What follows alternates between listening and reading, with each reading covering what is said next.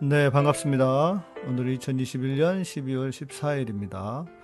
어, 오늘 영상은 지난주 금요일에 언소주 주최로 이원영 교수님께서 진행하시고 우리 성공회대에서 어, 가르치고 계시는 최영묵 교수님께서 여론조사 보도에 대한 문제를 발제하셨습니다. 마치고 저도 질문 시간이 있는데요. 예, 여러분이 아주 지금 관심이 있어 하시는 여론조사 무조건 못 믿겠다고 하잖아요. 어, 지금 말 그대로 그런 문제들 좀 여론조사 관련된 문제들을 좀 다루는 그런 아, 시간인데요. 예, 내용이 좋아서 여러분들도 함께 좀 공유하면 좋겠다 해서 오늘 올려드립니다. 네, 저는 마치고 뵙도록 하겠습니다. 안녕하십니까. 예, 저는 언론 소비자 직권 행동의 공동 대표인 예, 수원대 이원영 교수입니다. 오늘 예, 줌 온라인으로 어, 여론조사 보도 무엇이 문제인가 하는 주제로 어, 성공회대 최영묵 교수님을 모시고 어, 중요한 내용을 강연을 듣도록 하겠습니다. 최영묵 교수님은 그 한양대 이영희 교수님의 제자십니다. 이영희 교수님 아시죠? 우리가 80대 독재 시절에 암울한 시절에 지식인의 양심을 걸고 올바른 에, 이정표를 제시해 주신 지식인입니다. 그분의 제자로서 지금 우리 지금 이 시점에도 그 정신을 이어받아 가지고 올바른 말씀을 해주시는 참 드문 교수님 중에 한 분입니다. 그 이 제가 이제 저도 이제 4대강 반대부터 해가지고 사학 비리 관련해서 해서 시민사회 관련된 여러 가지 운동을 하다 보니까 어, 교수님들 소신 발언하시는 교수님들을 만나기가 굉장히 힘들었습니다. 특히 신문 방송, 언론 정보 이쪽에 교수님들이 소신 발언하시는 교수님들을 만나기 힘들었는데 이번에 이 주제를 가지고 그동안 어, 이, 이 주제에 대해서 좀 말씀해 주신 전문가를 모시려고 상당히 노력을 했는데 안 됐는데 이번에 최 교수님을 만났습니다. 그래서 이제 그 오늘 이 자리에서 오늘 이 자리에서 최 교수님의 귀중한 말씀을 듣는 어, 그런 시간을 갖게 된 것을 정, 말 기쁘게 생각합니다. 최 교수님, 최 교수님을 좀 박수로 맞아 주시오. 박수. 박수 안녕하세요. 예, 최영묵입니다. 반갑습니다. 예. 그, 그러면은, 원래는 이제 이런 행사를 하면은 보통 세미나 때는 참석하신 분들 인사도 하고 그러고 한데, 어, 시간, 오늘 시민들을 상대로 하는 강연이기 때문에, 어, 그건 생략을 하고, 바로 책무 교수님의 말씀을 듣고, 자유 토론 시간에 서로 소개해 가면서, 어, 의견을 교환하는 그런 프로세스를 진행하도록 하겠습니다. 그러면 최 교수님께 에, 마이크를 넘기도록 하겠습니다. 부탁드립니다. 네. 안녕하세요. 최영무입니다. 지금 뭐 이원영 선생님께서 뭐 여러 가지 말씀을 해주셨는데 좀 이영희 선생님 제자인 건 맞고 아 이쪽에 전문가들 많이 접촉을 했는데 뭐 발표할 때를 찾기 어려웠다고 하셨는데 그 얘기즉슨 제가 별 전문가가 아니라는 얘기입니다. 전문가들은 나오기 어려워한다. 그럴 만한 왜냐하면 이게 언론조사도 사실은 언론사의 가장 중요한 일 중에 하나고 그 여론조사를 하는 회사들도 또 이쪽하고 이제 밀접한 관계가 있는 경우가 많아서 이 문제를 얘기하는 거가 대단히 껄끄러울 수 있습니다. 언론사의 관계도 그렇고 조사 회사하고 관계도 그렇지 않습니까? 그러니까 이쪽 사회과학 하는 분들이 대체로 양쪽에 다 관계가 있다 보니까 어떤 경우에도 좀 연루되는 것을 꺼려 할 수 있어요. 비판을 해야 되니까. 그리고 다른 측면에서는 여론조사라는 게 뭐 완전히 맞을 수는 없는 거기 때문에 그 오류가 있고 한계가 있는 건데 그거 뭐 당연한 얘기를 그렇게 나가서 해야 되는가 이런 생각을 하는 분들도 계실 수 있는데 제가 이제 몇 년 전부터 여론조사 문제를 어, 집중적으로 얘기하기도 하고 뭐 글을 쓰기도 하고 그랬었는데요. 그 이유가 이제 한국의 특수성하고 여론 조작의 가능성에 대해서 우리가 주목해야 되기 때문에 그렇거든요. 솔직히 여러분들이 이제 미디어들을 쭉 보시면 진보 보수할 것 없이 다 여론조사를 비판해요. 실제로. 그러면서 공론장에서 함께 더 나은 시스템을 만들자. 이런 논의는 안 합니다. 그냥 서로 비판을 하면서 문제가 있는 건 다 안다. 그러나 별다른 다른 방법이 없지 않느냐. 뭐 이런 이유로 그냥 이 문제가 많은 여론조사 시스템이 계속 굴러가는 것이고, 근데 중요한 것은 그로 인해서 여론이 왜곡되거나 아니면 특정 방향으로 유도될 수 있다는 이런 가능성을 우리는 주목해야 되거든요. 특히 우리는 언론이 지극히 편향돼 있는 나라잖아요. 다들 동의하듯이 우리는 신뢰도는 꼴찌고 영향력은 상당히 남아있는 이유가 하이에나처럼 다 몰려다니면서 물어뜯거든요. 이원영 선생님 잘 아시잖아요. 예. 그러니까 이제 정치인이든 단체든 언론에 걸리면 이건 뭐 완전히 조국 사태 때 봤잖아요. 예. 그냥 아주 뼈를 추리려고 덤벼들기 때문에 겁나죠. 아. 정치인들은 특히 뭐 이거 말도 못해요. 언론 하면. 음. 박주민 의원이나 몇 명은 겁날 게 없는 사람들은 싸우지만 음. 가진 게 있는 사람들은 안 싸우려고 해요. 음. 그리고 또 다른 면에서는 정치적으로 관심 있는 사람들은 또 왜 안 싸우려고 하냐면 뭐 몇 번 몇 마디 내가 한다고 바뀌지는 않는데 그쪽에 찍히면 내 정치적 미래가 없어질 수 있습니다. 아. 내가 어떤 걸 하려고 했을 때 언론이 죽이려고 달려들 거 아니에요. 아. 그러면 어떻게 정치를 하겠어요? 그러니까 또 몸살입니다. 그러니까 비판을 해야 되는 사람들도 몸살이고, 그리고 겁먹은 사람들도 몸살이고, 그리고 전문가라는 사람들은 어차피 그 일을 해갖고 먹고 살아야 돼요.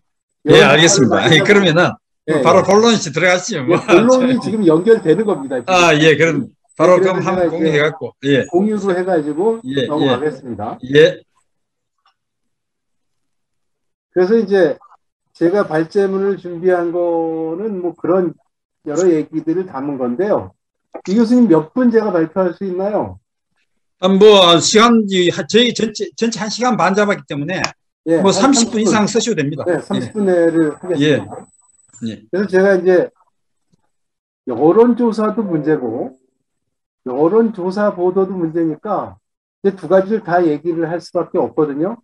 근데 이제 우리는 더 문제가 되는 게 여론조사 회사들이 그렇게 전문적으로 잘 그 시스템화되어 있지 않은 면이 있고요. 그리고 언론들은 굉장히 독점적이고 편파적이고 정파적입니다.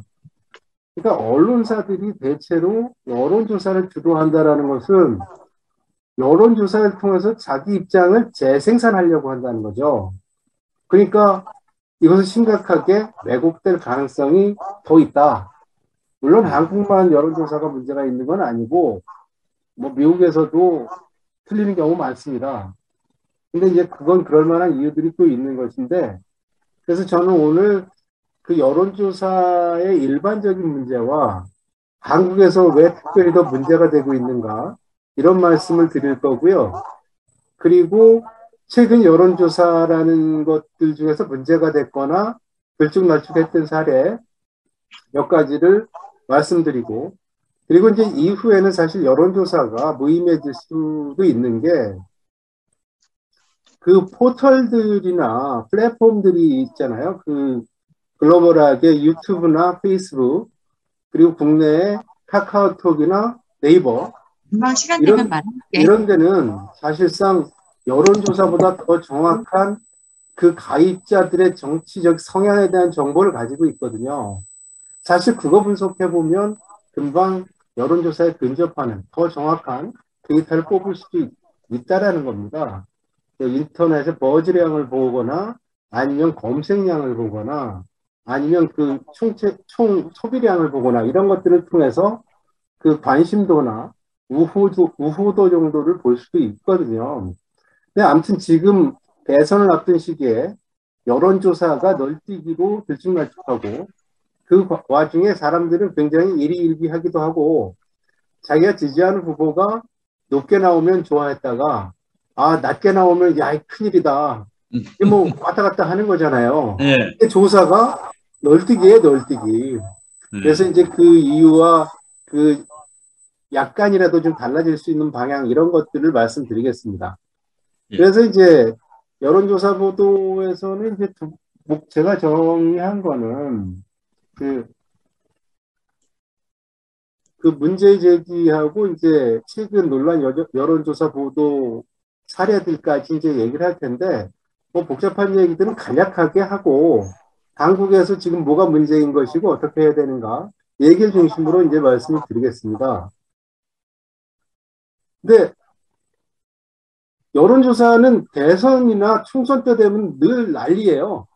근데 대체로 끝났을 때 완전히 망하는 경우가 상당히 많았잖아요. 음. 하다못해 가장 정확하다는 출구도 조사가 싸그리 틀리는 경우도 있죠. 출구고 언론 그때 방송 3사가 멘붕에 빠진 적도 있어요. 대표적인 멘붕이 2016년 미 대선 때 미국 여론조사하고요. 우리 이제 지난 지- 요 전전 총선 때 여론조사입니다. 완전히 그냥 출구조사도 다 뒤집혀 버렸거든요. 근데 그러면 여론조사가 얼마나 불실한지 아는 거예요. 그 결과가 나왔을 때. 근데 또 잊어버리고 선거 시기 되면 또 합니다. 그리고 또 믿어요. 이게 진짜 신기하죠. 이게 반복되는 게 이제 여론조사 시장인데, 근데 이제 그 이면에는 이 참가자분들이나 저도 다 마찬가지인 게 내가 지지하는 후보가 이기고 있는지 지고 있는지 궁금해요, 누구나. 그리고 자기가 지지하는 후보가 이기길 바라죠. 그러니까 여론조사에 관심을 갖는 건 당연합니다, 사람들이. 아, 여론조사를 했다는데 결과가 어떻지? 그러니까 선거 시기에요. 그 언론에 가장 잘 팔리는 상품 중에 하나가 여론조사 결과잖아요. 새로운 결과 나오면 어떻든 들여다 보니까. 그래서 이제 이렇게 매번 선거 때마다 여론조사가 문제가 되고 또 어김없이 여론조사를 가지고 합니다. 그래서 이제 여론조사의 문제 때문에 문재인 정부 초기에 원전 문제나 이런 것들을 여론조사가 아니라 공론화위원회를 통해서 해결하기도 하고 그랬잖아요. 이제 그런 방식으로 보완이 이제 되는 부분도 있고, 근데 이제 선거 시기에는 그렇게 하기도 어려우니까. 그래서 이제 이게 저의 비판만이 아니라 이영조라는 좀 보수적인 분인데 이 사람이 문화일보에 얼마 전 7월에 쓴 칼럼 내용이 이래요. 여론조사는 시민들의 정치적 선택에도 큰 영향을 발휘한다. 그리고 무당층, 그리고 그 유권자의 선택에, 그 중도층 유권자의 선택에 심각한 영향을 줄 수 있다. 그래서 여론을 나타내는 것 뿐만 아니라 여론을 형성하는 역할까지 한다. 이렇게 주장했거든요. 저도 이렇게 생각합니다. 여론을 형성할 수도 있다. 왜? 여론조사는 주로 정치 권력이나 언론사에서 주도해서 합니다.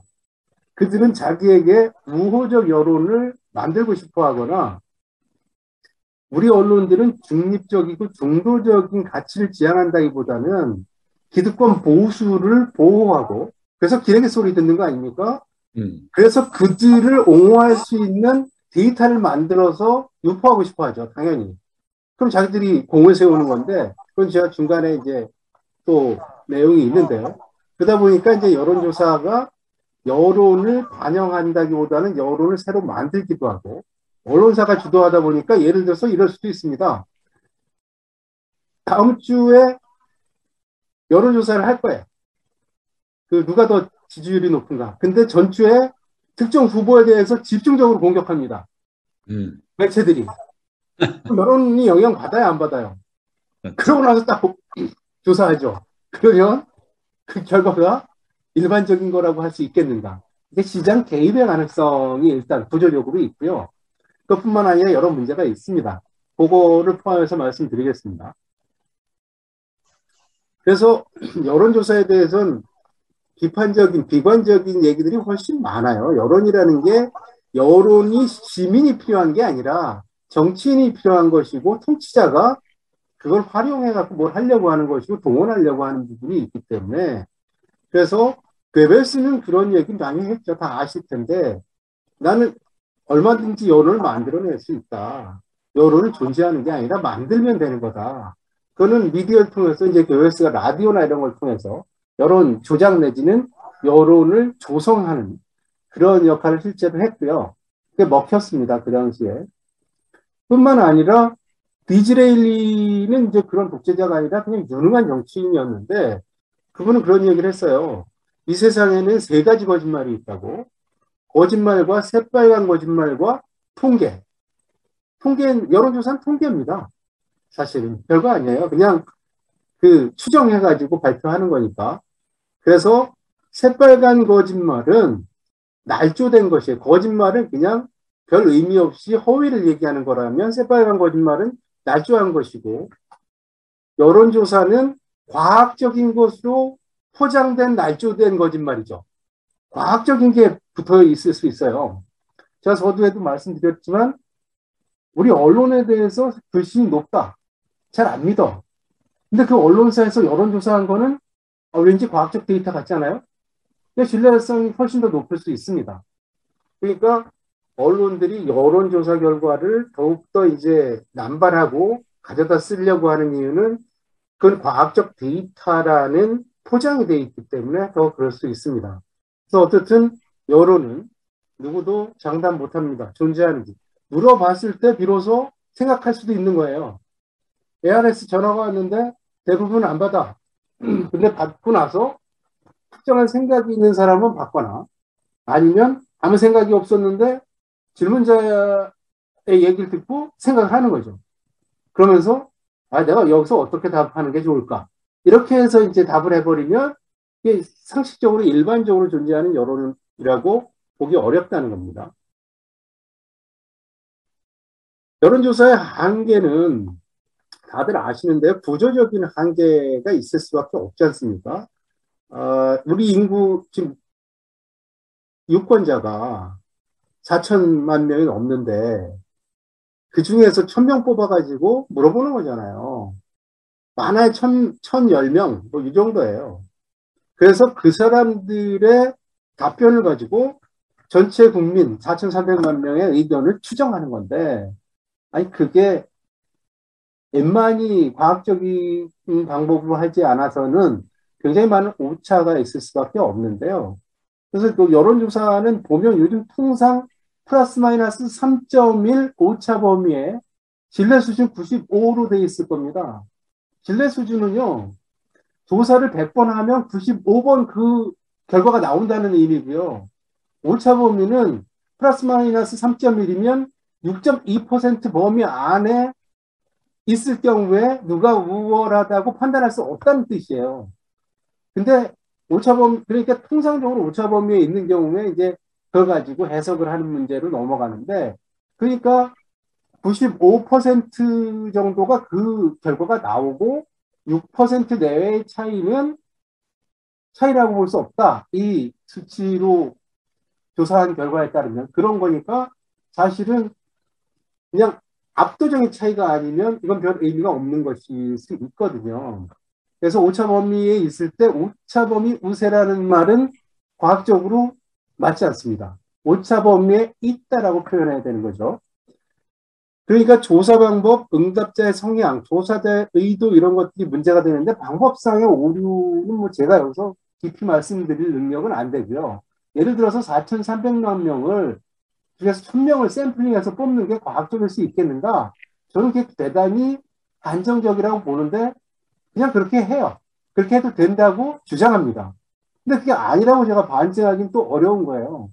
그래서 샘플 수가 문제가 되는 건데 샘플 수를 잘 안 늘리죠. 그래서 어떻든 조사 방법의 구조적인 한계는 오차 범위와 신뢰 구간으로 어떻게든 막으려고 하는 거예요. 통계 그 조사 회사들은. 그 다음에 이제 그 오, 조사 방법에서 가장 큰 문제가 표본 추출인데요. 천 명이라도 굉장히 완전히 랜덤하게 계층별로, 지역별로, 성향별로 샘플, 그 랜덤하게 배치가 돼서 샘플링이 되고 그 사람이 조사가 되면 그래도 근접할 가능성이 있는 거죠. 근데 이게 잘 안 되죠. 왜? 응답자를 안 하거든요. 직접 만나서 조사하는 것도 아니고.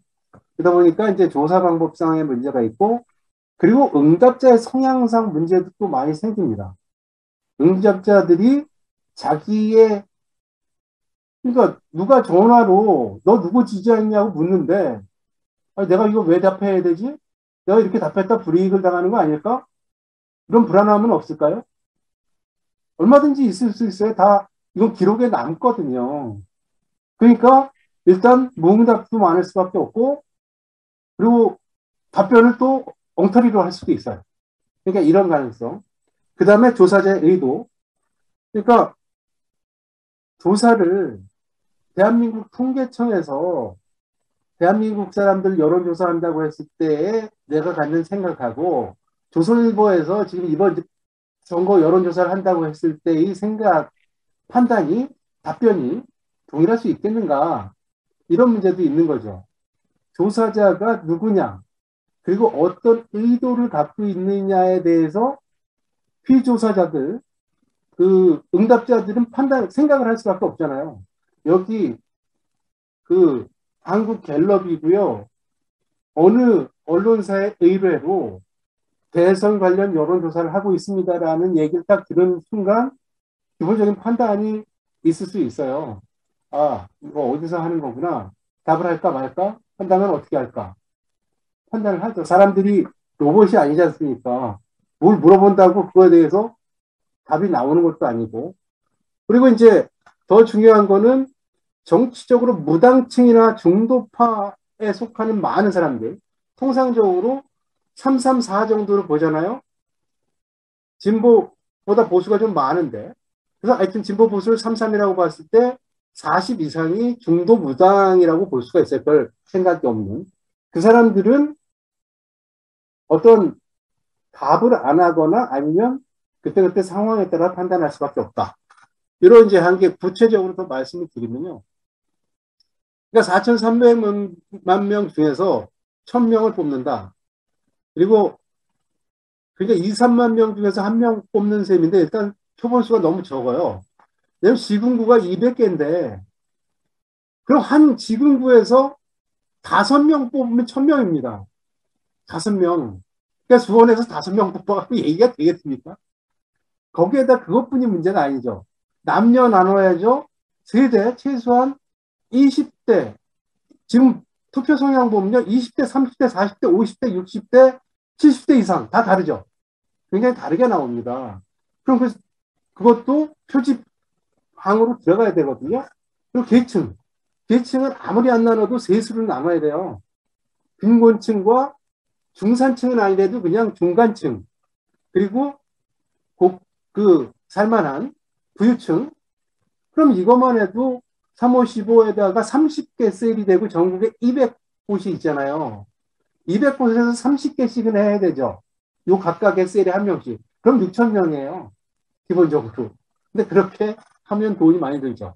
그러니까 안 합니다. 그래서 통계적으로 6천, 1000이면 유의미하다. 이런 주장을 하는 것이고요. 그리고 한국의 조사회사들 아시는데 별로 많지 않을 거예요. 한국 갤럽이 있는데 그건 미국 갤럽의 자회사는 아닙니다. 이름만 갤럽이라는 걸 쓰는 것이고요.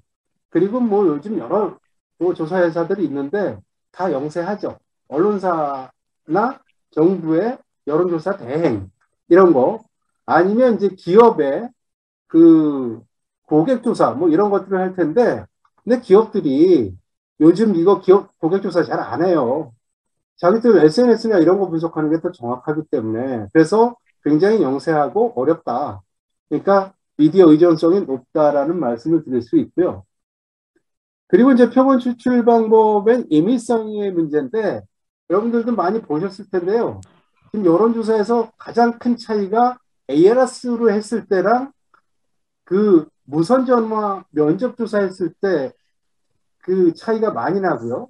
거기에다가 추가적으로 그 응답률도요. ARS는 5% 내외인 경우가 굉장히 많습니다. 근데 그 면접원이 조사할 경우에는 통화 중이거나 안 받거나 이랬을 때도 계속 시도를 할 수가 있기 때문에 그래서 응답률이 20% 정도까지 올라갈 수 있습니다.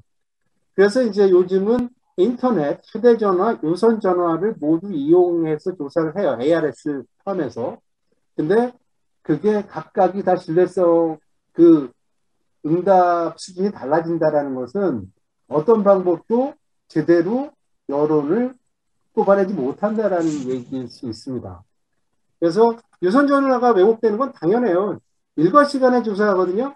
근데 일과 시간에 집에서 전화 받는 사람들이 직장 안 다니는 사람들이잖아요. 나이 든 분들이나. 그러니까 엄청나게 태극기 집회하고 여론조사하는 거랑 비슷합니다.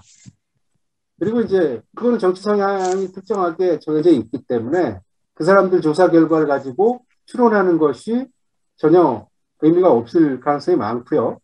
그 다음에 응답률도 낮고 대부분이 전화를 안 받고 그러니까 조사 결과가 제대로 나올 가능성이 없다는 거고요. 세 번째 조사자 중립성이요. 언론에 대한 얘기 제가 계속 드렸습니다. 노골적인 성향을 갖고 있어요. 우리 언론들은 기득권을 옹호하고 그리고 진보 정치에 대해서 굉장히 비판적이고 찍어내기를 하려고 합니다. 그리고 그 일단 언론사들이 또 하나의 문제는 갑이기 때문에 얼마나 비용을 들여서 하고 그 비용을 어떤 방식으로 조사회사에 지불하는지 잘 모릅니다. 그게 뭐 어음으로 주는지 현금으로 주는지 아니면 퉁치는지 홍보 효과 때문에 뭐 그걸 다른 걸로 광고로 대체하는지 그러니까 어떻든 갑을 관계는 그렇게 돼 있다는 거고요. 그래서 언론사들은 정치에 관심이 많고 특정 후보를 지지하는 성향이 있기 때문에 자기들의 성향을 뒷받침하는 데이터가 만들어지는 걸 선호하겠죠. 그러길 바라겠죠. 그러면 의뢰 입장에 있는 조사회사는 그런, 그런 쪽으로 더 바람직한 자기들이 생각했을 때 데이터가 나오도록 가중치 문제도 있고 보정 문제도 있고요. 하여튼 그 샘플링의 오류부터 해서 그것의 어떤 응답률의 낮은 것 그리고 거기에서 이제 보정하는 문제 이런 것들까지가 다 이 마사지가 되는 문제가 있는 것인데 이게 여론조사를 왜곡하는 결과를 왜곡하는 요인들이라고 할 수가 있고요. 대표적인 거는 2016년 미국 한국만 틀린다는 얘기를 하는 게 아닙니다. 저는 여론조사가 기본적으로 한계가 있다는 것인데 2016년 대선에서 미국 언론사들이 대부분 19곳 중에서 17곳이 힐러리를 지지했고 그리고 여론조사 회사 11곳 중에서 9곳이 힐러리 우세를 예측했어요. 최소한 평균 7.5%를 힐러리가 앞서는 걸로. 그렇지만 트럼프가 당선이 됩니다. 그래서 그때 언론사들하고 여론조사 회사들이 심각한 타격을 입힙니다. 물론 그때뿐이었지만요. 이게 이제 미국에서도 이제 실패한 건데 미국의 실패 이유는 우리하고는 좀 다른 면이 있다는 걸 아셔야 되는 게 미국은 이때 힐러리가요. 득표율에선 2.5%가 이겨요. 근데 미국은 주별로 선거인단을 뽑는 선거인데 한 표라도 이긴 주에 선거인단을 그냥 한 명이 다 갖는 거잖아요. 그러니까 미국 전국 대통령 선거에 그 여론조사를 통한 예측은 대단히 어렵습니다. 왜냐하면 한 표, 두 표 차이로 아주 적은 표 차이로 어느 주, 플로리다라든가 예컨대 텍사스 이런 데가 뒤집히면 전체 판도가 막 바뀌거든요. 그거를 전국 조사로 예측하는 건 대단히 어려운 면이 있다. 그래서 변명거리가 좀 있지만 그래도 미국은 한국에 비해서 훨씬 과학적이고 조직적으로 조사를 하, 하긴 합니다. 한국 경우에는 이제 대표적인 여론조사의 엉망진창이었던 사례가 그 총선 때하고 2016년 정세균과 오세훈이 붙었을 때예요. 이때요. 투표 결과는 52.6%를 정세균 후보가 얻어서 12.9% 차이로 이겼는데 여론조사는 최소 30, 30%까지 오세훈이 이기는 걸로 돼 있어가지고 실제 결과하고 평균 20% 이상 차이가 났어요. 이게 조사가 아니죠, 이거는. 이 정도면 이건 조사가 아니에요. 그냥 여론의 왜곡이고 선전이죠. 이런 사례가 있었다는 걸 분명히 기억하실 필요가 있고요. 여론조사에 이제 국내나国際적인 한계가 있는데 아무리 조사를 잘하려고 해도 왜곡되는 그런 부분들도 있어서 그 부분도 짚고 넘어가야 되는데요. 세 가지가 있습니다. 밴드웨건 효과, 사람들의 이제 심리 문제예요. 왜 침묵에 나선 이론, 사회적 전망 편향, 이게 대표적인 사회과학 이론 중에서 사람들이 심리학하고도 관계되는데 여론조사 회사가 아무리 잘해도 여론이 좀 왜곡될 수 있는 이유를 설명하는 이론들입니다. 그 밴드웨건 효과는 유명한 거잖아요. 이게 그 어떤 후보자나 정당이 그냥 변주 굴리고 대세처럼 막 빵빵 울리면서 가면 이게 뭐냐면 대세 몰이를 해가지고 대세인 것처럼 보이면 그 정당을 지지하지 않는 사람들도 얼떨결에 그냥 따라간다는 거예요. 그 레밍처럼 다수가 달려가고 있으면 아무 이유 없이 따라가는 거죠.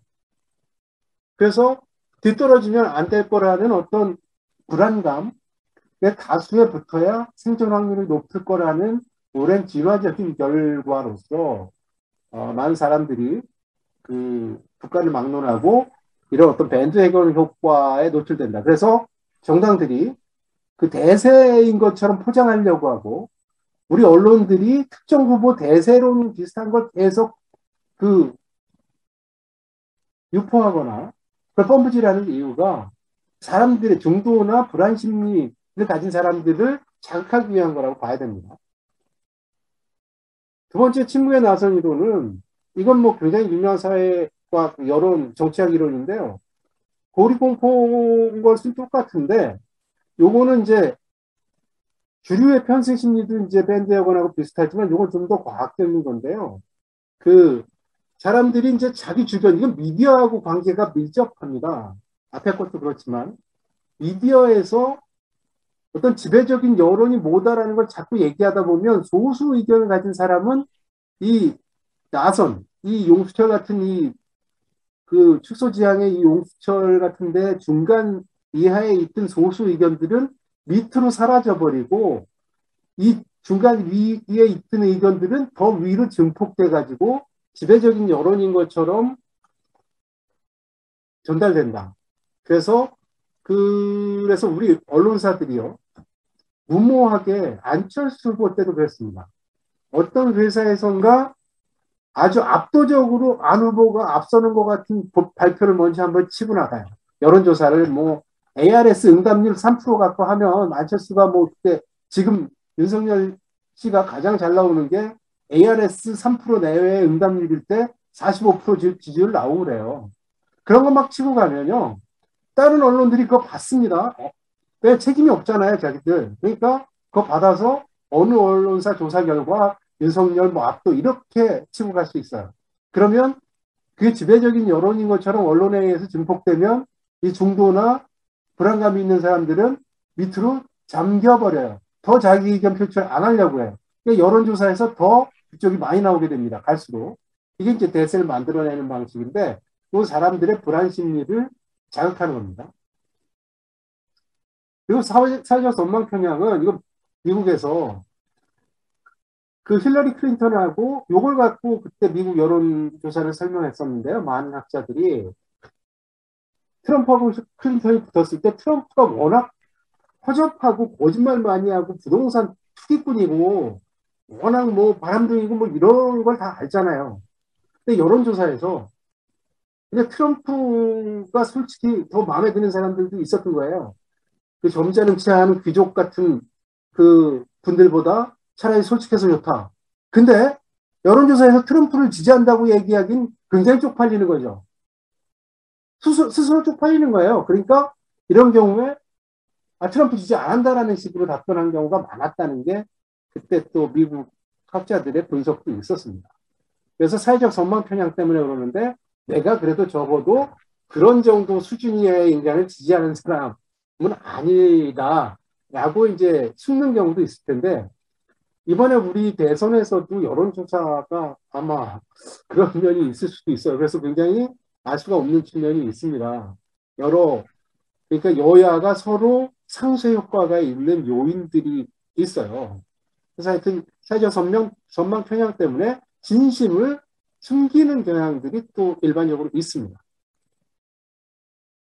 한국 언론과 여론조사에 좀 아까 제가 이제 어, 어디선가 눈을 띄운다고 했잖아요. 그러면 그것을 이제 딴 데서 받아서 보정하면서 어디서 45% 윤 지지가 나왔으면요. 43%쯤 나오는 건 내가 그냥 당연하게 발표하면서 그런 것들을 대세처럼 만들 수도 있어요. 얼마든지 제가 봤을 때는.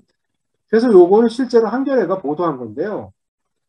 윤석열 씨가 그때 그 조사 아니었으면 내가 여기까지 않았다라고 실제로 말했습니다. 6월 30일 날 국회 기자실에서 검찰총장 시절에 검찰총장이 정검찰 총장이 자기가 6월 30일 날 그, 그 전에 그 세계일보 여론조사에서 자기가 10% 이상 지지율이 나온 걸 보고 야 내가 대통령 할 수 있겠다 이 생각이 들었다는 거예요. 근데 뜬금없이 세계일보에 윤석열이 출마 선언한 것도 아닌데 후보로 넣어갖고 여론조사를 한 거죠. 그래서 그걸 대대적으로 보도를 해버리고 다른 데서 받은 겁니다. 그러니까 여론조사를 가지고 실제로 이렇게 언론에 정치판 플레이어가 됐다고 한겨레가 잡았는데 이건 정치예요, 정치. 이건 언론이 아니라 정치하는 거죠. 이 실제 사례를 그 본인이 얘기한 경우입니다, 이제. 그래서 이제 가불관계 말씀드렸고, 그리고 정확성에 대한 검증을 잘안 해요. 그러니까 샘플 문제나 그리고 신뢰 오차 범위나 응답률, ARS 이런 것들이 문제가 있다고 한다면 그건 아니 그게 이제 일반적인 수준을 안 맞추면 그게 불법이 되기 때문에 그걸 얼마든지 맞춰요. 어거지로라도 맞추는데 그거에 대해서 그 검증을 하고 그것이 문제가 있으면 그 회사에 대해서 경고를 하거나 아니면 어떤 징계를 할 수 있어야 되는데 이걸 이 회사에서 이렇게 했고 그러니까 샘플스 몇이고 신뢰구간 몇이고 오차범위 몇이고 응답률 몇이다 올리면 그만입니다. 누가 검증하죠 이거? 가끔 정치인들이 자기한테 불리한 게 나오면 그 조사 문제 있다 그 회사 문제 있다 공격하는 정도지 우리 여론에 이렇게 큰 영향을 미칠 수 있고 여론을 반영한다라고 해서 조사를 하는 회사들의 그 조사 결과를 검증하는 기구도 없고 검증도 안 된다 사회적으로. 교체 부실 여론조사에 대해서 400만 원인가 벌금 정도가 있을 뿐이에요. 그러니까 그걸 누가 검증하지도 않고 이거 검증하려고 전문가들이 나서지도 않죠. 다 여론조사 회사하고 엮여 있기도 하니까요. 그리고 통상 우리 언론은 보수화된 관계로 어, 고 노무현 대통령이 당선된 이후부터 쭉 진보 후기, 후보 죽이기라는 일관된 방향성을 가지고 그리고 또 재벌들이 대체로 광고주기 때문에 언론들이 재벌 눈치 본다라는 것은 진보에 대해서 견제하고 비판하는 걸로 정체성을 잡아야 된다라는 것이죠. 그래서 이제 또 말씀드릴 수 있는 게 우리 언론의 이제 문제점 여론조사부의 문제점을 말씀드리고 있는 건데 경마 저널리즘이라는 게 있어요. 경마장 중계하듯이 저널 그 보도를 하는 건데 이 경마 저널리즘의 핵심적인 실탄 그 자료가 여론조사 결과죠.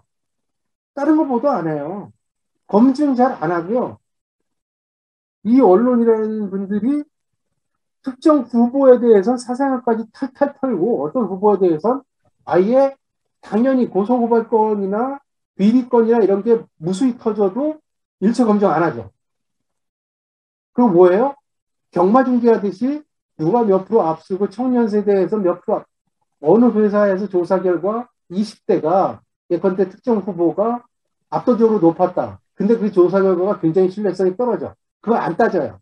그거 갖다 드립다 공격하고 부각시키고 이렇게 해서 특정 후보에게 타격을 입히죠.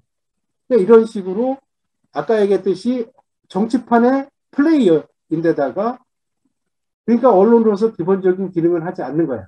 검증 안 하고 공약 같은 거 검증하고 그래서 이후에 어떤 후보가 당선됐을 경우 우리 사회를 어떻게 바꾸겠다는 것인지 그럴 때 어떤 문제가 생기는 것인지에 대한 보도가 없는 거죠.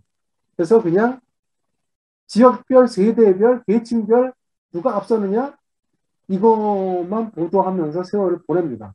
그리고 그걸 가지고 또 특정 후보에 대해서 불리한 결과가 불리하게 나오면 자기들을 보호하고 자기가 지지하는 데는 그래서 이제 경마 저널리즘의 실탄으로 여론조사 조사 결과를 쓴다라는 것이고요. 그 다음에 가짜 저널리즘이 또 우리 언론의 중요한 그 보도 방식입니다. 이게 여론조사나 선거 국면에서만이 아니고 너딱 하는 너 딱 걸렸어거든요. 하나 이슈만 생기면 그냥 달려들어서 융단 폭격하는 거예요. 이게 미국 언론이 옛날에 그랬었다는데 그걸 한국 언론에 비하면 미국 언론은 양반이죠. 그러니까 정파 편향성을 가진 언론사가 특정인이나 특정 진보 단체나 조직에 대해서 보복성으로 그냥 아예 모니터링식으로 하는 거예요. 그러니까 대표적인 게 조국 보도나 여기 나오는데 조국 노무현 대통령 황교안 보도 아무리 문제가 있어도 이 정도밖에 안 돼요.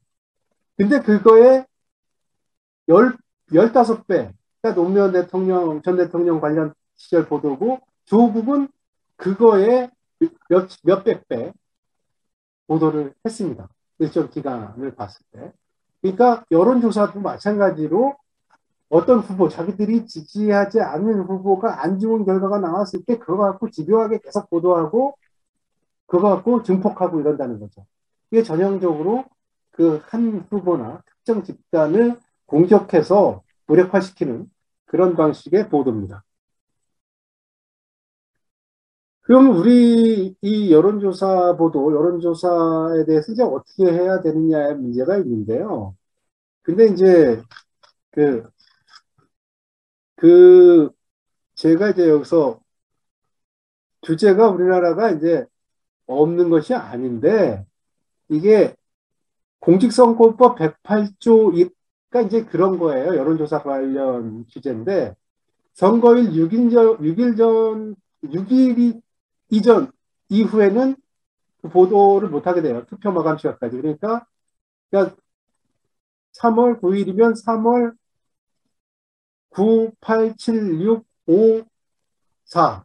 그러니까 3일까지만 여론조사 보도를 할 수 있습니다. 그러니까 6일 전부터 뭐 일주일 규제를 하고 있는데요. 그러니까 이거는 뭘 의미하냐면 우리 법에서 공직선거법에서 여론조사 보도가 여론에 영향을 미친다라는 걸 인정하고 있는 겁니다. 근데 그럼 왜 6일이냐? 이건 명확한 근거는 없어요. 그냥 너무 길게 하면 언론사들이 싫어하고 로비를 할 수도 있고 그러니까 그게 주로 다른 거 보도 안 하고 경마 보도만 하니까요. 그러니까 그 6일 전 정도 규제하고 있는데 이걸 안 지키면 그냥 400만 원 이하의 벌금 이런 정도입니다. 그리고 이거를 어떤 식으로 하냐 하면 추세 이어졌다. 뭐 과거보다 몇 프로 더 나왔다. 이런 식으로 해갖고 실질적인 보도를 하고 있습니다. 그런 것들도 이제 막을 필요가 있고요. 기간도 더 늘려야 된다라는 건데 이렇게 되면 여론조사 회사들 다 싫어하고 언론사들 싫어하니까 안 바뀌어요. 이 규정도 바꿔, 더 늘리자고 아무리 해도 안 바뀝니다. 그리고 10조 108조 5항에서는 누구든지 선거에 관한 여론조사를 하는 경우에 그 해당 정계층을 대표해야 되고 명칭하고 번호 번호를 발표해야 되고 정당 편향이나 응답 강요나 사행성 조장을 하면 안 된다 이런 식의 그 내용이 있고요. 그러니까 정당 편향 이거 금지는 하고 있어요. 근데 어떻게 하면 정당 편향이냐 이거에 대해서 명확하지 않습니다. 그러니까 이거 사실상 사문화되어 있는 거랑 마찬가지예요. 뭘 하면 정당 편향이냐. 그럼 어떤 조사자가 나는 윤석열 후보를 지지하는데 여론조사에 대해 하고 있습니다. 이렇게 얘기합니까? 그럼 어떻게 하면 편향이죠? 이거에 대해서 명백하게 그 규정하고 있지 않다. 그래서 별 그 효과가 없는데 이 두 가지. 6일 전 이건 금지가 되고 있죠. 그렇지만 편법으로 지난 며칠 보도에 비해서 몇 퍼센트 늘었다 이 식의 보도가 가능하기 때문에 이것도 물론 이거 이런 경우에 약간 이제 고발될 수 있습니다만은 400만 원 감수할 수 있, 는 거죠. 그렇게 됐을 경우에도. 그 다음에 이제 이, 이 아까 얘기했듯이 6일 전부터 보도를 금지하는 이유는요. 이 선거에 임박해서 이제 정보 폭풍 현상이라고 하는데 정보가 그 폭풍우처럼 소나기처럼 쏟아져 내리거나 몰려오면 사람들은 어, 그 정보에 대해서 스스로 판단할 시간이 없어요. 그러니까 다수의 많은 사람들이 그냥 지지하는 것을 따라갈 가능성이 많아서 국민의 투표권 행사에 방해가 된다라고 보는 거예요. 그러니까 어떤 임박해서는. 그러니까 어떤 정보가 나왔을 때 그러니까 흑색 선, 선전이다. 흑색 선전을 검증하려면 며칠이 걸리는데 선거 이틀 전, 3일 전에 터뜨리고 그거에 대해서 대대적으로 언론이 보도를 했다. 그럼 그 선거에 영향을 미쳐요. 흑색 선전뿐만 아닙니다. 옛날에 그래서 뻑하면 보수 정권이 판문점 가가지고 총, 북한이 총질하고 이렇게 해갖고 레드 컴플렉스 자극되고 그럼 여론 쏠림 현상 나타나고 칼기 때도 그랬고요. 그래서 그게 적대적 공세라는 얘기까지 있었어요. 북한이 꼭 보수 정권이 집권이 어려워지면 그런 난동을 부려서 레드 컴플렉스를 자극하고 보수층을 결집시켜서 이기게 하는 경우들도 많았거든요. 그러니까 이래서 성, 그런 것들까지 규제는 어려운데 흑색 선전이나 이런 거. 그래서 이제 선거 이후에 이제 소송이 많이 걸리기도 하는데 어떻든 선거 6일 전까지는 그 여론조사 보도를 금지하는 이유가 이런 건데 그럼 다른 그 흑색 선전이나 이런 것들도 강하게 규제해야 되는데요. 그것도 쉽지 않은 거죠. 그래서 선거 여론조사 결과 이 개선 방향에 대해서 전문가들은 여론조사를 믿지 말라고 해요. 믿지 말라고 하는데 아니 믿지 말라고 하는 것은 하지 말라는 얘기도 아니고 맨날 해서 나오는데 안 믿으면 무슨 의미가 있나요? 볼게 없으면 그래도 보는 거고 그래서 아까 제가 말씀드렸는데 유무선 전화 ARS에 따라서 응답 결과는 다르고 그 특정한 계층이나 정치적 성향을 가진 사람을 대변한다는 사실을 기억해야 된다는 거고요. 그리고 이제 청, 청년층이나 이런 쪽 같은 경우는 사실은 이제 ARS는 잘 안 해도 또 유선 전화에 대해서 응답률이 높을 수도 있습니다. 그래서 어, 공신력 있는 기관이 해야 한 거를 쭉 시계열적으로 그러니까 매주 1년 내내 조사를 하는 기관이 있고 그 조사 방법이 검증됐다. 그러면 그건 상당 부분 신뢰성을 가질 수가 있, 있다라는 것이고요. 그런 기관의 조사 결과와 큰 차이가 있는 갑자기 갑툭튀로 나온 조사는 상당히 그 조심스럽게 봐야 된다. 그거는 좀 걸러도 된다. 뭐 이런 얘기일 수 있습니다. 그 규제를 강화해야 되는 건 아까 얘기했듯이 2주 이상으로 어, 공표 금지를 늘릴 필요가 있는 거고 부정확한 여론조사를 이 반복해서 발표하는 회사가 있어요. 맨날 말도 안 되는 보도 그 여론조사를 이런 데는 이제 퇴출할 수 있는 규제가 마련될 필요가 있고요. 그래서 그리고 상대적으로는 긍정적인 측면에서는 긍정적으로 이 문제를 해결하려면 그러니까 여론조사 전문가들이 모여서 어떤 최소한 한국에서 필요한 샘플스와 그리고 오차 범위와 신뢰 수준과 그리고 조, 사 방법의 비율 예컨대 ARS는 그 신뢰할 수 없으니까 하지 말라든가. 그래서 유무선 전화 혼합으로 면접원 중심으로 하되 응답률이 25%가 되지 않는 것은 발표할 수 없게 한다든가 이런 여론이라는 게 정책이 만들어지는 거고요. 대통령이 바뀔 수도 있는 거예요. 이 조사 결과에 따라서. 근데 이거를 거의 그 조금만 그냥 개, 별적인 회사에서 해서 그 많은 언론들이 조직적으로 보도할 수도 있어요. 그럼 원전 문제뿐만 아니라 많은 문제들을 여론조사에 의존하기도 하는데 정부에서 그럼 정책이 바뀔 수도 있고 민주주의가 흔들릴 수도 있는데 왜 조사회사에 대해서 이 나라는 어떤 규제도 하지 않고 검증도 하지 않고 그냥 놔두고 있는가 의문이 있습니다. 이것도 얘기하면 뭐 여론 조작하려고 통제한다 이런 벌떼같이 들고 일어나야겠죠 언론사에서 왜 이건 언론사하고 여론조사회사는 악어와 악어새와 같은 관계니까요. 아무튼 그런 긍정적인 규제도 필요하고요. 최근 조사 몇 개 보고 가겠습니다. 이게 ARS 조사하고 조사원 통화했을 때, ARS 했을 때 윤석열 씨가 압도적으로 높거나 높아요. 조사원 통화했을 땐 이재명 후보가 압도적으로 높거나 높죠. 정반대로 나와요. 근데 이것만 한, ARS만 한 것들도 엄청 많다는 거예요. 그걸 가지고 언론들이 뭐 조직적으로 보도를 해대면 아니 그냥 일반 시청자나 독자 입장에서 ARS 몇 퍼센트인지 이거 다 따져가면서 여론조사 결과 읽기 쉽지 않습니다. 많이 나오니까. 아, 윤석열이. 그리고 이게 또 포탈에 머리에 막 올라오니까 그 제목만 보면 다른 건 모르겠 제목만 보고 아이 윤석열이 압도하네 아니면 뭐 이재명이 압도하는 이렇게 판단할 수 있다는 거죠. 그러니까 둘 다 대단히 왜곡될 수 있, 있다라는 겁니다. 그래서 이제 이것도 비슷한 거예요. 이게 그래서 이제 요거는 이제 지표 조사고 이건 자동응답이고 전화 면접인데 여기서도 전화 면접에서는 무조건 이재명 후보가 나오고 자동응답에서는 이제 윤석열 후보가 높게 나오는데 이게 이제 반복된 현상이기 때문에 이거에 대해서는 별 이견이 없어요. 예외적인 경우가 있긴 했지만 그건 어떻게 보정을 했는지 모르겠고요. 요게 이제 전형적인 뉴델리가 얘네들이 이게 그 응답률이 5.9%에 불과하고 그 자동 응답 조사인데요. 여기서 자동 응답 조사로 응답률도 낮은 걸 가지고 윤석열이 압도적으로 높고 이재명 낮은데 여기서 20대에서도 앞, 앞섰다 이런 식으로 치고 나가는 거죠. 그래서 젊은이들도 이게 이게 여론몰이에요 일종의.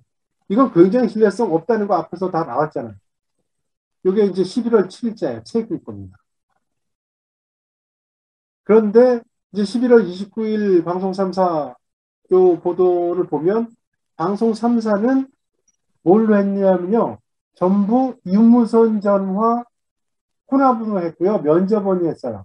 그리고 그 응답률도 20%나 19%에서 23%요 정도입니다. 근데 여기에서 동률이거나 다 오차 범위 안에 있죠. 그러니까 지금 이게 뭐세 회사가 방송국이고 상대적으로 공신력이 비교적 그것보다 높다는 면에서 KBS 같은 경우는 이 추이로 봤을 때 이렇게 갖다 가서 붙은 거고요. 지금 그러니까 혼전이고 누가 앞서간다고 여론조사 결과 갖고 판단하기 어려운 상황에 있다라는 거를 알 수가 있지 않습니까? 객관적으로. 이런 정도예요. 지금 이 여론조사를 그나마 좀 신뢰성을 갖춘 이런 조사를 보면. 근데 이제 어차피 여론조사의 한계니까 이걸 보완하려고 그 전에 이제 구글 트렌드라든가 네이버라든가 이런데 페이스북 이런 걸 가지고 그 인터넷 조사 결과를 보완해서 하고 MBC에서 최근에 또 이제 빅데이터를 가지고 이제 그 후보의 지지도 예측 이런 걸한걸 보면요. 어, 여기 이제 구글 트렌드를 보면 윤석열 후보가 10월부터 이 컨벤션 효과가 있는 건 확실히 보이지 않습니까? 여기서 이제 이 후보 선출 이후에 갑자기 올라갔다가 뚝 떨어져서 계속 격차가 벌어져 있는 이 상황이 이제 이게 이제 이거 작은 지역신문 굿모닝 충청에서 이제 올린 데이터입니다. 구글 트렌드 분석을 한 건데요. 이게 어제 올라온 구글 데이터에도 이 동일한 결과가 나옵니다. 이 얘기인즉슨 지금 구글 트렌드나 인터넷 buzz량이라든가 이쪽에서 보면 여전히 어, 이재명 후보 쪽이 압도적으로 높은 관심과 그 선호도를 가지고 있다라는 게 이제 이쪽 얘기인 거거든요. 그러니까 하여튼 요건 튀는 데이터들인데 더 많은 데이터가 있고 오늘 조사 결과 보면 또 이재명 후보가 오차 범위예요. 근데 그것도 있고 오차 범위 안에서 합친 결과가 나온 것도 있죠. 그러니까 지금 여론조사는 이런데 이후에 또 어떤 방식으로 또 누군가가 어떻게 치고 나가서 이 팽팽한 국면에서 여론몰이를 하였지 그건 추이를 지켜봐야 된다고 생각합니다. 네, 시간이 많이 됐습니다. 여기까지 하겠습니다. 예, 감사합니다. 그 아주 장시간 동안 상세하게 그 논리적으로 또 비주얼하게 아주 사례를 들어가면서 아주 명쾌하게 이해하기 좋도록 설명해 주셨습니다. 감사의 박수를 다시 한번 보내드리겠습니다. 감사합니다. 예. 자, 그러면은, 제 오늘 지금 시청자 중에, 어, 질문을 먼저 받겠습니다. 예, 지금 궁금하신 거, 혹시, 이, 그, 지금, 음, 있으시면은 바로, 으로 예, 저에게 바로 말, 손을 들고 말씀하셔도 되고, 바로 마이크로 말씀하셔도 됩니다. 질문부터 합니다.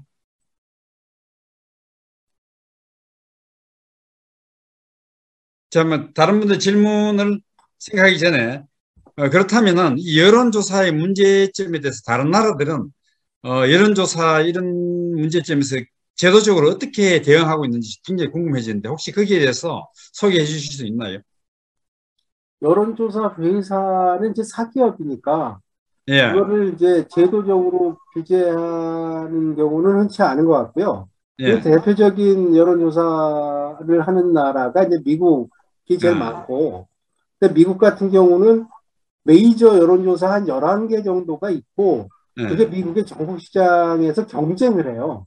아, 그래서, 그리고 그 여론조사 회사가 결코 언론사에 종속돼 있지 않습니다. 아, 그러니까 크로스로 이루어진다는 거예요. 예, 크로스로. 특정한 회사하고 결탁하는 방식으로 여론조사를 하는 경우가 많거든요. 예, 근데 매번 그게 달라지니까 예, 일단 을이 아니고 예, 그리고 여론조사는 자기들도 나름대로 규모가 있는 회사기 때문에 공신력 문제가 있어요. 예, 그러니까 보다 과학적이고 정확한 조사 결과를 내야 해야 하는 구조적 요건이 있는 거죠. 근데 예. 우리는 그게 이제 전혀 다르고요. 이제 공직선거법이나 이런 데서 여론조사를 왜곡하거나 이거는 마찬가지로 규제를 하는 거고요. 다른 나라들도. 예. 우리나라에서 여론조사를 했는데 계속해서 잘못 여론조사 결과를 내- 배출하는 업체에 대한 무슨 제재 조치가 있습니까?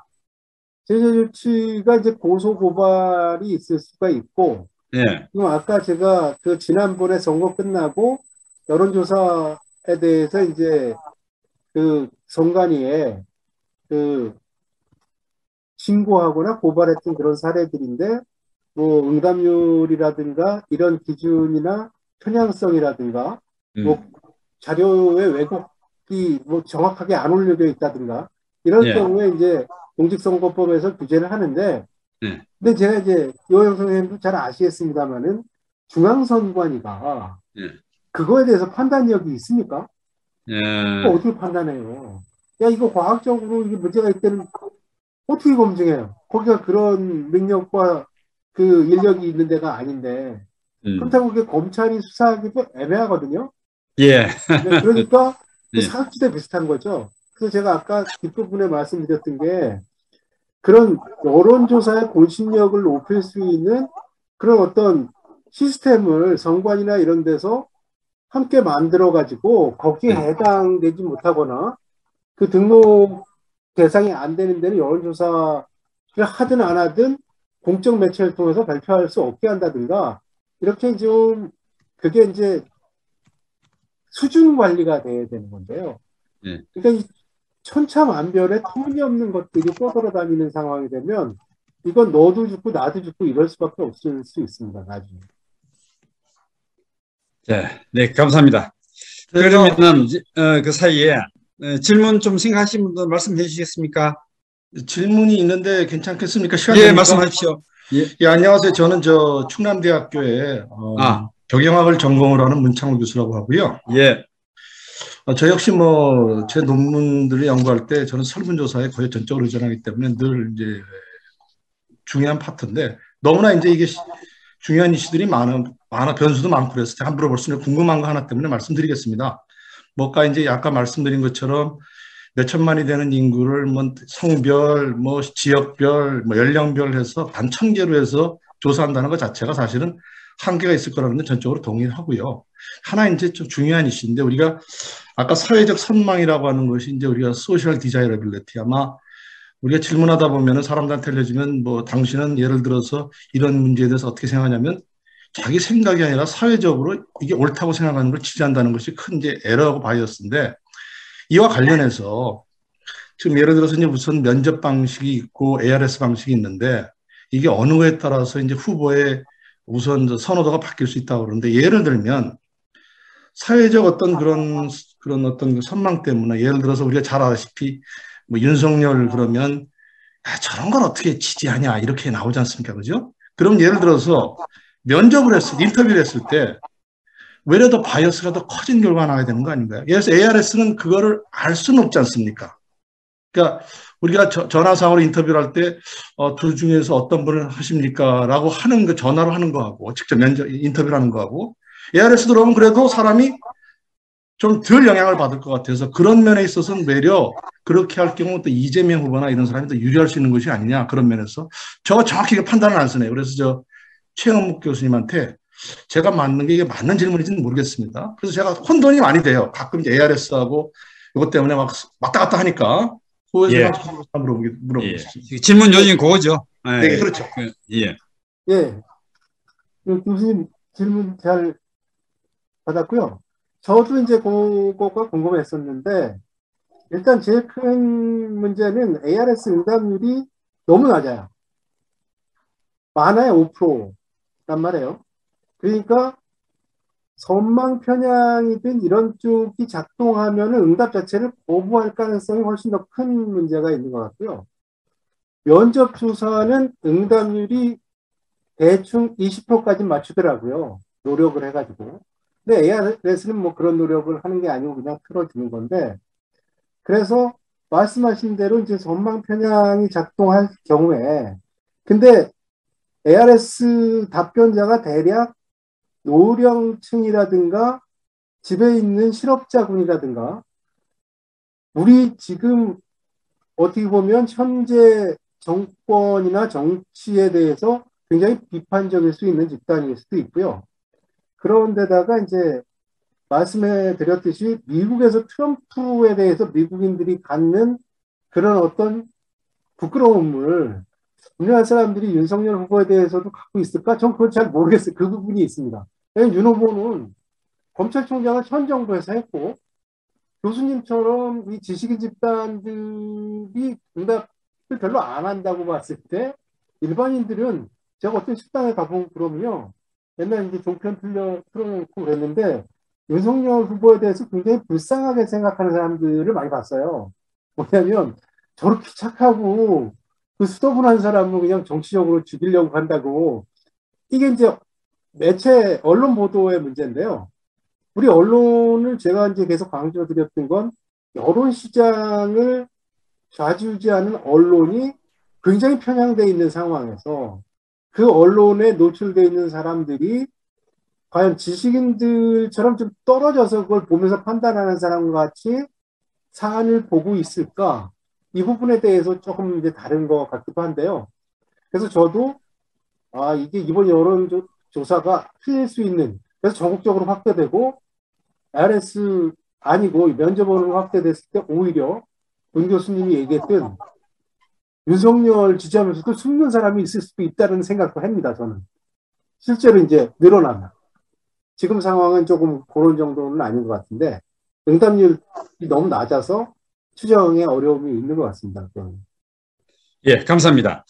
그, 뭐, 그런 상당히 그, 그게 어느 쪽이 더 유리하냐 하는 문제는 주관적인 해석이 가능한 부분인데요. 지금 기본적으로 저희는 이제 어떤 좀 갖고 있냐면 저희 단체는 요즘 가짜 뉴스에 대해서 저희는 굉장히 민감하게 생각하는데 여론조사의 객관성이 없이 발표되는 여론조사는 일종의 가짜 뉴스가 아니냐 이런 가설을 생각합니다. 고의적인 상당히 고의적인 가짜 뉴스일 가능성이 많다. 그런 그런 관점에서 어 이게 좀 적어도 여기 적정한 기준, 뭐 예를 들어서 여론조사 기준법이라든가, 뭐 샘플 조사라든가, 샘플의 수라든가 방법이라든가 이런 것을 공표를 하고 일정한 기준을 충족할 경우에만 공표하도록 하는 어떤 제도적인 기준을 만들어야 되지 않느냐 이런 생각을 갖고 있는데 거기에 대해서 어떻게 생각하십니까? 그래서 저도 아까 이제 대안 비슷하게 그런 말씀을 드린 게 조사회사는 사기업이긴 하지만 사기업이라고 해도 허위나 왜곡됐거나 문제가 있는 것들을 발표해서 여론 시장에 영향을 줄 수 있다면 그에 대해서 일정 수준의 사회적 규제나 어떤 그 제도적인 그 장벽은 둘 필요가 있다는 거죠. 조사는 네가 하는 건 네 마음인데 그걸 공개하려면 예를 들어서 우리가 밥 먹다가 선거 전에 그 투표해가지고 20명 모였는데 누구 지지하냐 손들게 해갖고 발표하면 그것도 규제하거든요. 선거 전에는. 음. 근데 선거 6일 전에 그러는 거고 그 한참 전에는 뭘 해도 뭐 문제가 별로 안 된단 말이죠. 물론 여론조사를 갖고 하면 되, 는데 음. 그리고 그 데이터를 올리게 돼 있는데 저는 이제 응답률이 낮고 그랬을 때 응답률이 낮은 것은 일단 내가 샘플도 천명이 작다고 말씀드렸는데 그 천명을 뽑아서 조사를 하는데 음. 5%의 응답률이라는 거는요. 1000명 중에서 50명만 원래 샘플인 거잖아요. 예. 그 다음에 이제 여러 가지 방식으로 그게 다른 사람으로 대체된 거예요. 그 셀 안에 있는 사람으로 물론 됐을 가능성이 높지만 그렇다면 그게 어떻게 몇 번에 걸쳐서 어떻게 새로운 사람으로 대체됐는지 그 채우는 여론조사회사는요 기간 내에 샘플 수를 맞춰야 돼요. 그렇지. 그래야만 발표를 하니까. 근데 그거 응답률만 발표하지 어떻게 채워놓는지 그게 적절하게 채워진 것인지 이런 것들에 대해서 전혀 검증할 방법도 없고 알지도 못한다는 거죠. 그러니까 그런 입법을 지금 하려는 노력을 한 적이 없었다는 얘기인가요? 아니 그게 이제 회사의 영업 비밀이기도 하고 걔네들은 결과지 데이터만 거기 입력 그 등록하게 돼 있을 거예요. 그러니까 조사의 노하우일 수 있죠. 낮은 응답률 가지고도 먹고 사는. 그러니까 그런 노하우가 있는 건 알겠는데 국회라든가 제도 그 입법하는 쪽에서 이러한 기준을 세우겠다고 논의한 적이 없었는가요? 이게요. 예. 그 교수님 잘 알- 알다시피 언론에 대해서 뭘 하려고 하면 다 언론 탄압이라고 들고 일어나잖아요. 예. 우리나라 언론이 뭐 지금 진권 선배 가짜뉴스 진권 선배도 180석까지는 당연히 그거 못해요. 여론 네, 근데 그, 75%. 가짜 뉴스하고 여론 조사는 그 여러 언론사가 하는 게 아니고 여- 그 업체가 하는 거지 않습니까? 업체가 아니, 하는 거니까. 제가 또, 똑같다니까요. 제가 아, 그래요. 어, 그러면 그렇다면은 지금까지 그런 노력이 없었다고 이제 볼 수가 있는 거네요. 자, 그러면 야, 예. 양희삼 목사님, 예, 좀 질문이, 예, 질문 부탁드리겠습니다. 네. 예, 어, 저도 지금 제가 저도 이제 앞부분에서 비슷한 질문을 좀 드리려고 예, 했다가 했는데 저 교수님께서 질문해 주셔가지고 제가 그 아, 인사를 드려야지. 저 카타콤교 양희삼 목사입니다. 반갑습니다.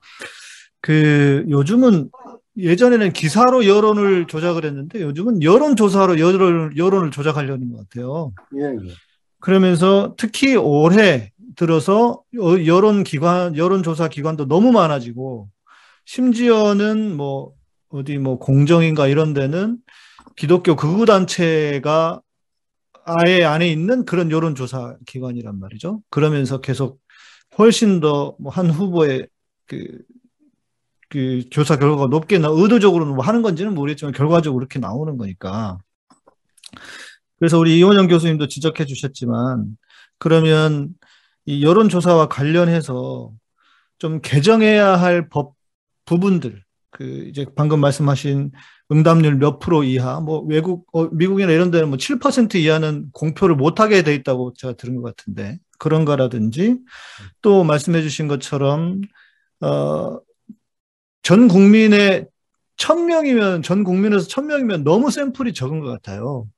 그래서 어, 들어보니까 전화 면접을 하려면 비용이 많이 드니까 다 그래서 그래서 기계를 돌려가지고 ARS를 한다. 그래서 뭐 한 번 할 때마다 뭐 천만 원 정도도 안 들게 해서 여론 그 천만 원 정도도 안 들게 해서 여론 조사를 한다고 하는데 뭐 이런 것들을 좀 그 규제를 한다든지 하는 방식으로 개정을 해야 할 개정을 하거나 새로 이렇게 좀 세워야 할 법의 뭐 우선순위가 있지 않을까. 그래서 적어도 이게 다음 선거 정도에는 반영이 될 수 있도록 민주당에서도 뭐, 뭐 물론 뭐 할 수 있을지 어쩔지 모르겠지만 그래도 시민사회에서 뭔가 제안을 계속 해야 하지 않을까.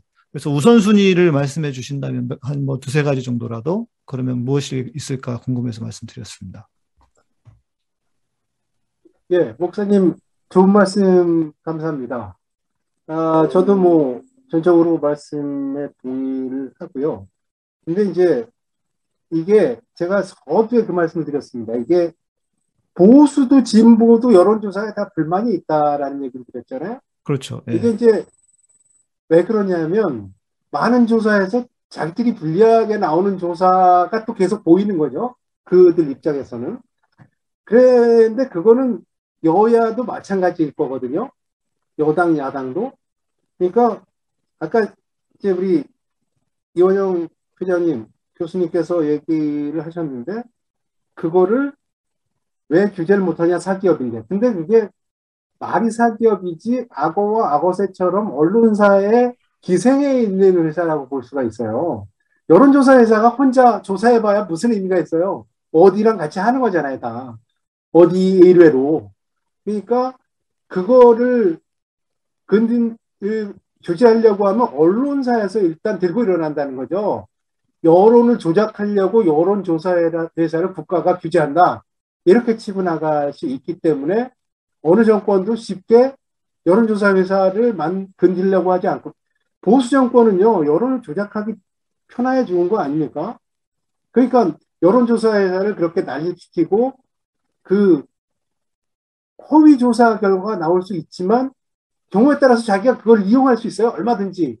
아, 이거에 대해서는 전 국민이 지지한다. 이런 여론이 필요한 경우가 많잖아요. 정치적으로.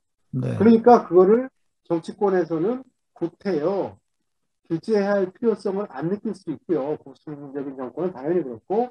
그럼 진보 정권은 말씀드렸듯이 언론들하고 각을 늘 세우는 편이고 언론 개혁이나 언론 문제를 제기하는데 제가 그래서 아까 얘기했던 거거든요. 가짜뉴스 규제를 못하는 이유가 언론들이 그만치 세게 반발을 했었는데 여론조사 회사를 가지고 얘기하면 이 정권이 이제 여론 조작을 직접적으로 하려고 조사회사를 규제한다 이렇게 이제 나갔을 때 사실상 방어가 쉽지 않은 거예요.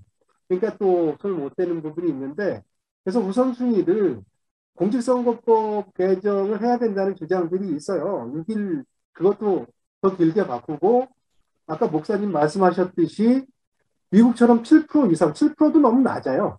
실제로. 미국은 정말 기업이 자유로운 나라니까 그런 건데 근데 방송국들은 기본적으로 20%를 마지노선으로 보는 것 같아요. 20% 정도 나와야 이제 된다라고 이제 그들은 모든 조사에서 이제 그렇게 가는데 그래서 응답률 부분 그리고 이제 그 ARS 인터넷 유선 무선 그리고 표집수 이거를 그 최적화하는 방식을 몇 가지로 제한을 할 필요가 있고 샘플 수는 무조건 늘려야겠죠. 안 늘리는 이유는 유일하게 돈 때문에 그러는 건데요. 아니 예를 들어서 지역구에서 국회의원 선거할 때도 천명하고 전국 단위로 대통령 선거할 때도 천명 조사하잖아. 이게 근데 통계적으로는 신뢰성이 있다라는 주장을 하는 거예요. 그게 그러니까 어떻게 전국 조사 천명하고 한 선거구 조사 천명하고 다 똑같이 신뢰성이 있냐라는 주장을 하냐는 거죠. 상식적으로 말이 안 되는데 그게 우리는 먹히고 그렇게 지금 아무런 규제 없이 굴러가고 있는 겁니다. 또 목사님 말씀하셨던 대로 시민사회에서라도 이후에 정치 권력은 여론을 좀 조작하고 싶어 하고 선거 국면이 되면 정당은 자당 후보에게 유리하게 그 여론을 끌고 가고 싶어 하고요. 그래서 이제 이번 대선 때 양당의 후보 선출 과정에서 보면요. 그 이재명 후보하고 이낙연 후보가 붙었을 때도 그렇고 홍준표 후보하고 윤석열 후보가 붙었을 때도 그렇고 일정하게 최종 결정할 때 여론조사를 반영했죠. 당원 조사 결과하고. 근데 여론조사 비율을 놓고 막 싸워요. 그 이유가 역선택의 가능성, 조작의 가능성에 대해서 인정하는 거예요. 그 사람들도. 왜? 윤석열을 떨어뜨리려고 윤석열을 지지하지 않는 사람들이 와서 홍준표 후보를 지지한다. 뭐 이런 식의 주장인 거거든요. 그런 측면에서도 이 여론조사가 우리 사회에서 전혀 별 공신력이 없는 그런 면이 있는 거예요. 근데 이제 그거에 대해서 아무도 먼저 나서서 이런 문제들에 대해서 왜 우리 사회가 가만히 있는가? 그리고 이거를 이후에도 가만둘 것인가? 이런 문제를 제기할 수 있을 것 같고요. 이후에는 또 그런 면도 있습니다. 아, 구글 트렌드 제가 말씀드렸는데 여론조사 회사들이 이후에 생명을 유지할 수 있겠는가 이런 음. 생각이 드는 거예요. 인터넷에 그 흔적을 추적해 보면 개인의 성향은 다 나와 있는 것이고 투표할지 안 할지도 판단이 거의 그걸로 되는 것인데 그래서 미 대선에서 어, 글로벌 IT 기업들 페이스북이나 구글이나 뭐 아마존이나 애플 같은 데는 뭐 선거 전에 이미 다 결과를 대충 알고 있다라는 식의 얘기들도 심심치 않게 나온단 말이에요. 그 사람들은 여론조사 할 이유가 없는 거예요, 실제로. 그런 측면도 있어서, 하여튼, 조금 과도기적인 측면도 있습니다. 네, 답변 감사합니다.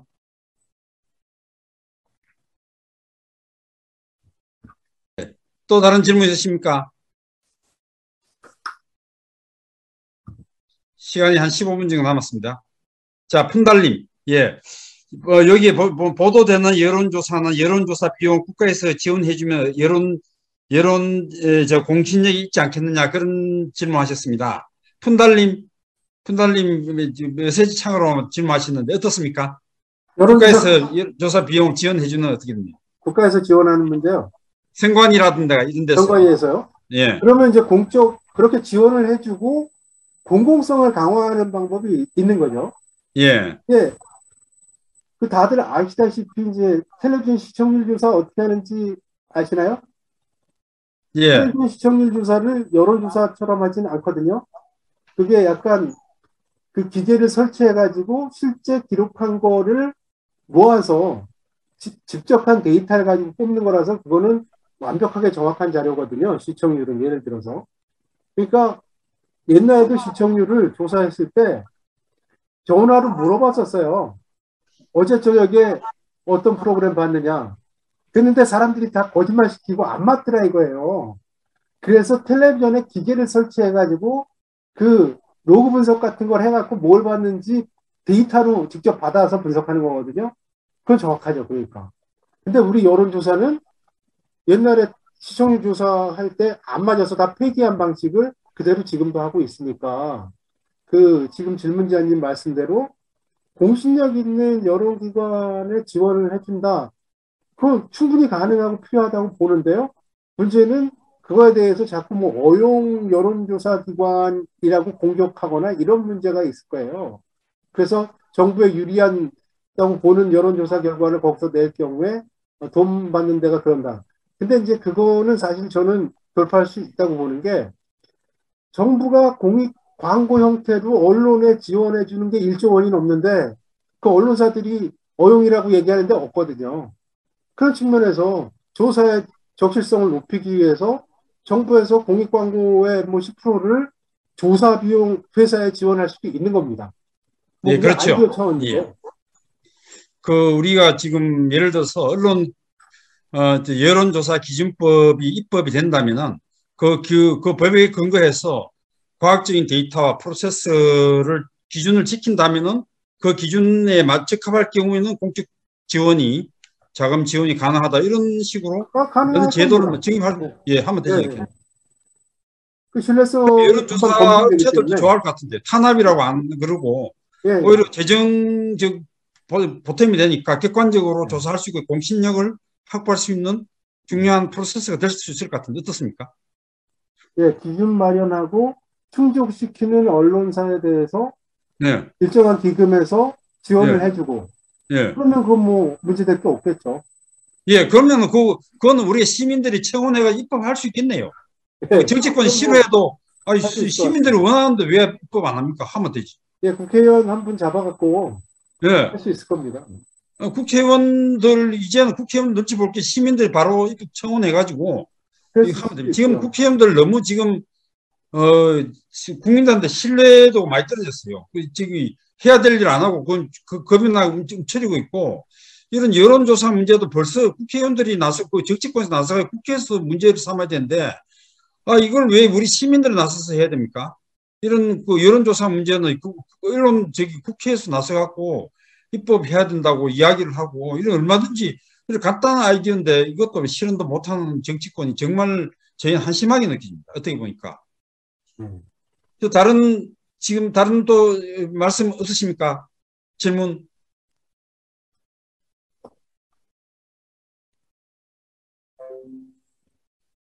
우리 은서주, 은서주 정책위원님들, 저기 박동순 위원님, 성주원 위원님, 그리고 오전석 사무처장님 질문 없으세요? 위원님 중요한 얘기 거의 나온 것 같습니다. 여기 조선대학교 박병정 교수님.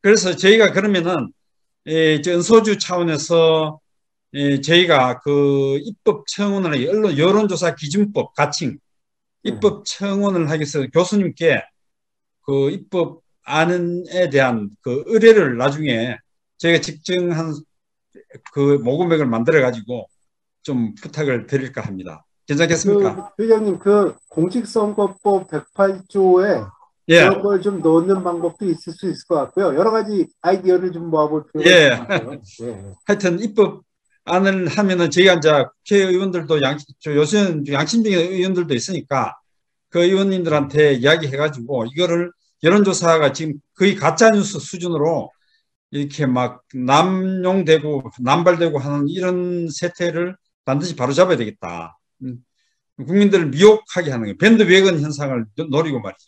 예. 여론을 조작시키는 그런 행태를 반드시 막고 올바른 여론조사를 할 수 있도록 시스템을 확립하는 게 굉장히 의미가 있으리라고 생각합니다. 예, 그게 가능성도 있는 게요. 여야가 예. 다 여론조사에 불만이 있어요. 그러니까 그걸 바로잡다는 거 반대할 명분도 없죠. 그러니까 불만이 있는 거는. 그거는 누구나 불만이 그 예를 들어서 객관적으로 깨- 깨끗한 조사를 해도 사람들 불만을 가질 수밖에 없- 그렇다 음. 할지라도 과정적인 프로세스를 과학적인 방법이 얼마든지 가능한데도 맞습니다. 안 하고 있다는데 문제가 있는 거죠. 맞습니다. 불만은 불만인 거 갖고 우리가 뭐 문제 있어요. 아니 그걸 있다는 과학적인. 프로세스를 왜, 왜 미국은 잘 하고 있는데 왜 우리나라 못하느냐 이거예요. 그건 문제가 있는 거예요. 맞습니다. 그럼 그걸 이때까지 내버려둔 거지 우리 정치권의 직무유기라고 봅니다. 언론인들도 마찬가지고. 예, 그런 면이 있습니다. 특히 또 언론 학자들도 이 직무유기가 저는 굉장히 심각, 심각하다 봅니다. 아니, 왜 학자들 학자들 가만히 있냐고. 발표도 안 하잖아요. 발표도 저 오늘 이게 전문가도 아닌데 제가 발표하잖아요. 그래서 지금 저희는 어떻게 분노를 하고 있습니다. 지금 왜 이걸 우리 같은 바, 바깥에 있는 시민단체 사람들이 이걸 왜 이렇게 분노를 하고 화를 내고 이렇게 해야 되는가. 어. 그, 당연히 해야 될 자리에 계신 분들이 해야, 해야 되는데 안 하고 있는 것에 대해서 분노를 하고. 지금, 어, 저기 황준호, 저기 의정 TV님 프로듀서는 그쪽에서 혹시 뭐 말씀하시고 싶은 내용이 없- 없으신가요? 아, 네, 여기서는, 네, 그, 현재 뭐, 시청자분들께서 공감하고, 솔직히, 예. 이런, 다른 의견이 하나 있었는데, 예. 앞으로 그 여론조사는 후보자들 토론 이후에 여론조사 하는 게 어떠냐, 이런 말이 나오고 있습니다. 아, 그렇군요. 그것도 그, 그 기준을 세워가지고 어, 하면 돼 있죠. 여론, 토론 전 여론조사, 토론 후 여론조사 이런 거에 대해서. 할 겁니다. 알아서들 예. 할 거예요. 자, 또 여기 푼달님이 뭐라고 쓰셨네? 푼달님이 5% 미만 응답률 여론조사 기사 공표 범죄 같아요. 범죄로 악용된 소식 뉴스, 공중파 뉴스에서 잠깐만요. 공중파 뉴스에서 공중파 뉴스 부각자들 시민단체에 압박을 했으면 좋겠어요. 그래서 그러니까 이것도 이제 문제 삼아가지고 5% 미만 응답률 여론조사 범죄 같다. 이렇게 주장하셨는데 여기에 대해서 발제자께서 강의자께서 말씀 답변해 주시겠습니까? 예, 제가 아까 그 모 후보가 압도적으로 앞서고 20대에서도 지지율 높다 이런 그 여론조사 결과 보여드린 게 있는데요. 그게 전형적인 그런 겁니다. 아, ARS 응답률 4.5%인가 내외에 불과한데 그거 가지고 발표하고 거기서 또 청년 뽑아갖고 그러니까 애초에 데이터가 잘못됐는데 거기서 sub data를 뽑아서 또 드립다 기사를 쓰니까 이거는 정말 가짜 뉴스보다 더할 수도 있어요. 예. 천명 조사한다는데 그중에 세 명밖에 아니고 나머지 다 바꿔갖고 조사해 놓고 음. 100명 중에서요. 그러니까 하여튼 이런 식의 조사가 정상적인 걸로 유통되는 현실은 정말 말이 안 되는 건데 지금 그 말씀해 주신 분처럼 이건 사실상 과학을 빙자한 여론조사를 빙자한 전형적인 가짜뉴스일 수 있습니다. 예. 그런 것들에 대해서 왜 우리 사회가 아무런 역할도 안 하는가 이거가 이제 이후에 우리가 그 풀어가야 될 그런 과제죠. 예, 감사합니다. 지금 앉아 거의 막바지에 들어왔는데 제보드렸는데 지금 마지막으로 하- 질문하실 분 한 분 더 받겠습니다. 질문하실 분 없나요?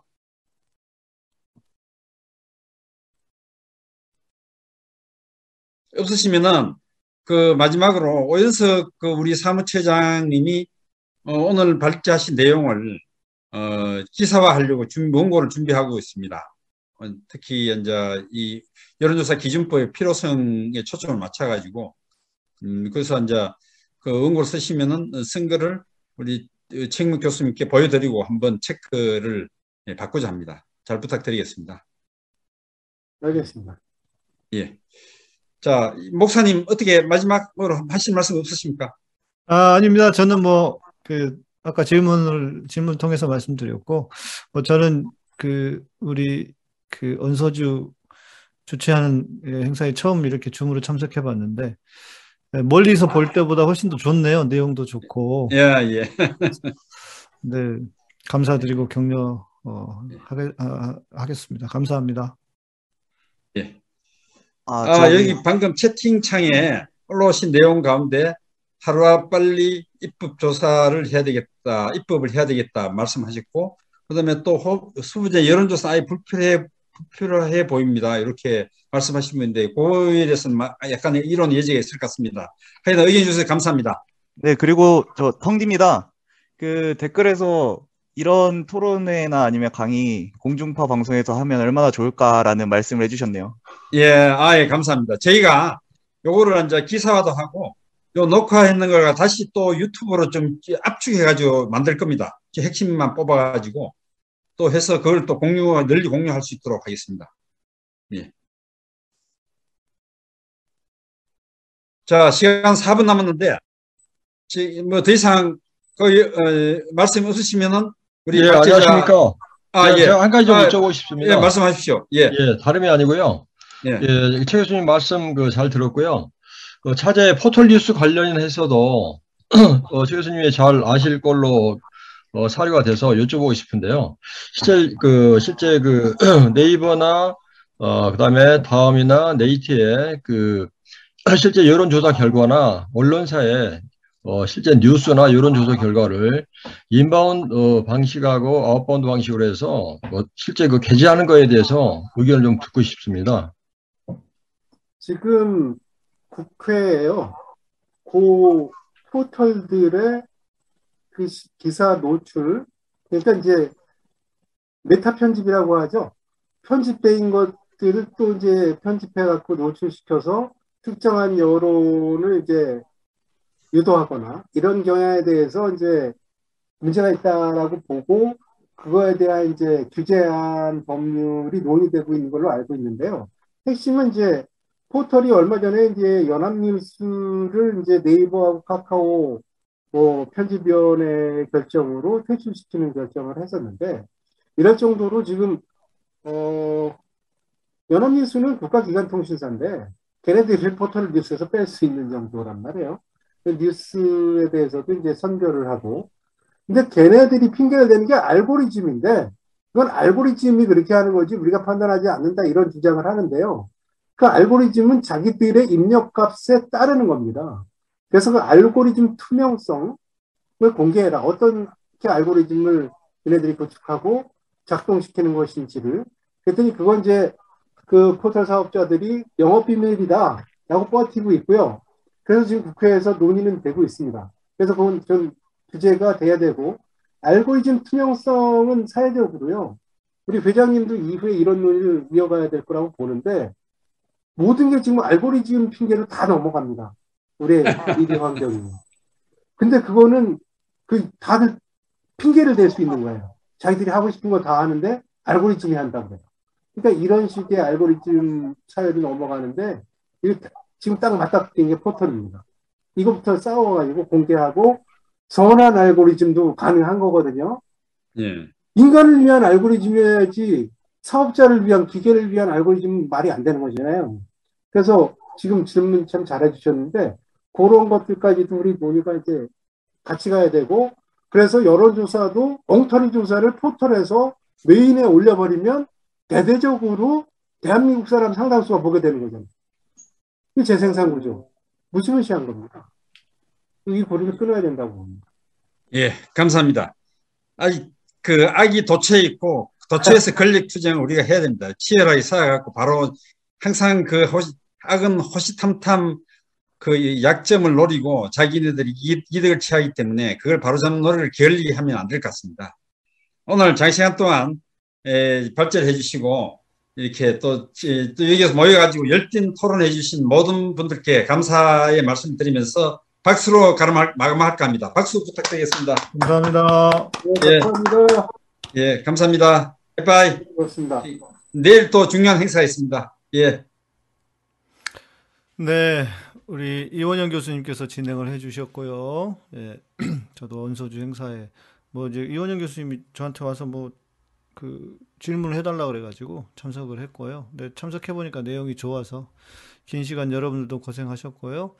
음, 내일도 제가 이제 수술 때문에 뭐 좀 준비를 하고 있었다가 어, 그 다른 방송 녹화를 못해서 내일도 이학준 교수님 지난번에 올려드린 강의에 이어서 아, 세 번째 강의가 될 거예요. 강의 올려드리도는 걸로 올려드릴게요. 그리고 어, 제가 수술을 어, 내일 하려고 했는데 음, 제가 이제 그 백신을 맞은 게 한 일주일이 채 아직 안 됐습니다. 내일이 5일째고 어, 또 백신이 그 화이자가 심장에 조금 어, 이렇게 물, 무리는 아니고, 뭐, 이렇게 안 좋은 게 있을 수, 있을 수 있다고 해서 좀 더 체크를 해보자 해서 저희 아내가 이야기를 해서, 예, 일주일 딱 연기했습니다. 그래서 내일도 제가 송출은 해드릴 수 있을 것 같고요.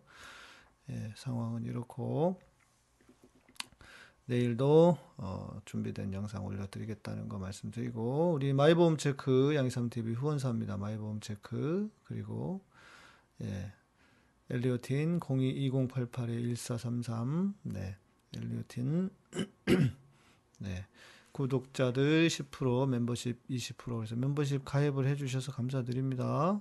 예, 감사드리고요. 네.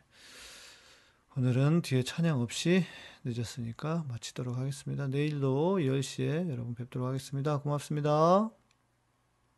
네, 카타콤은 여러분의 멤버십과 후원 슈퍼챗으로 운영됩니다. 구독, 좋아요, 알람 설정 해 주시고요. 내일 밤에 뵙도록 하겠습니다. 목요일은 네, 애물보 시간으로 그대로 만납니다. 고맙습니다.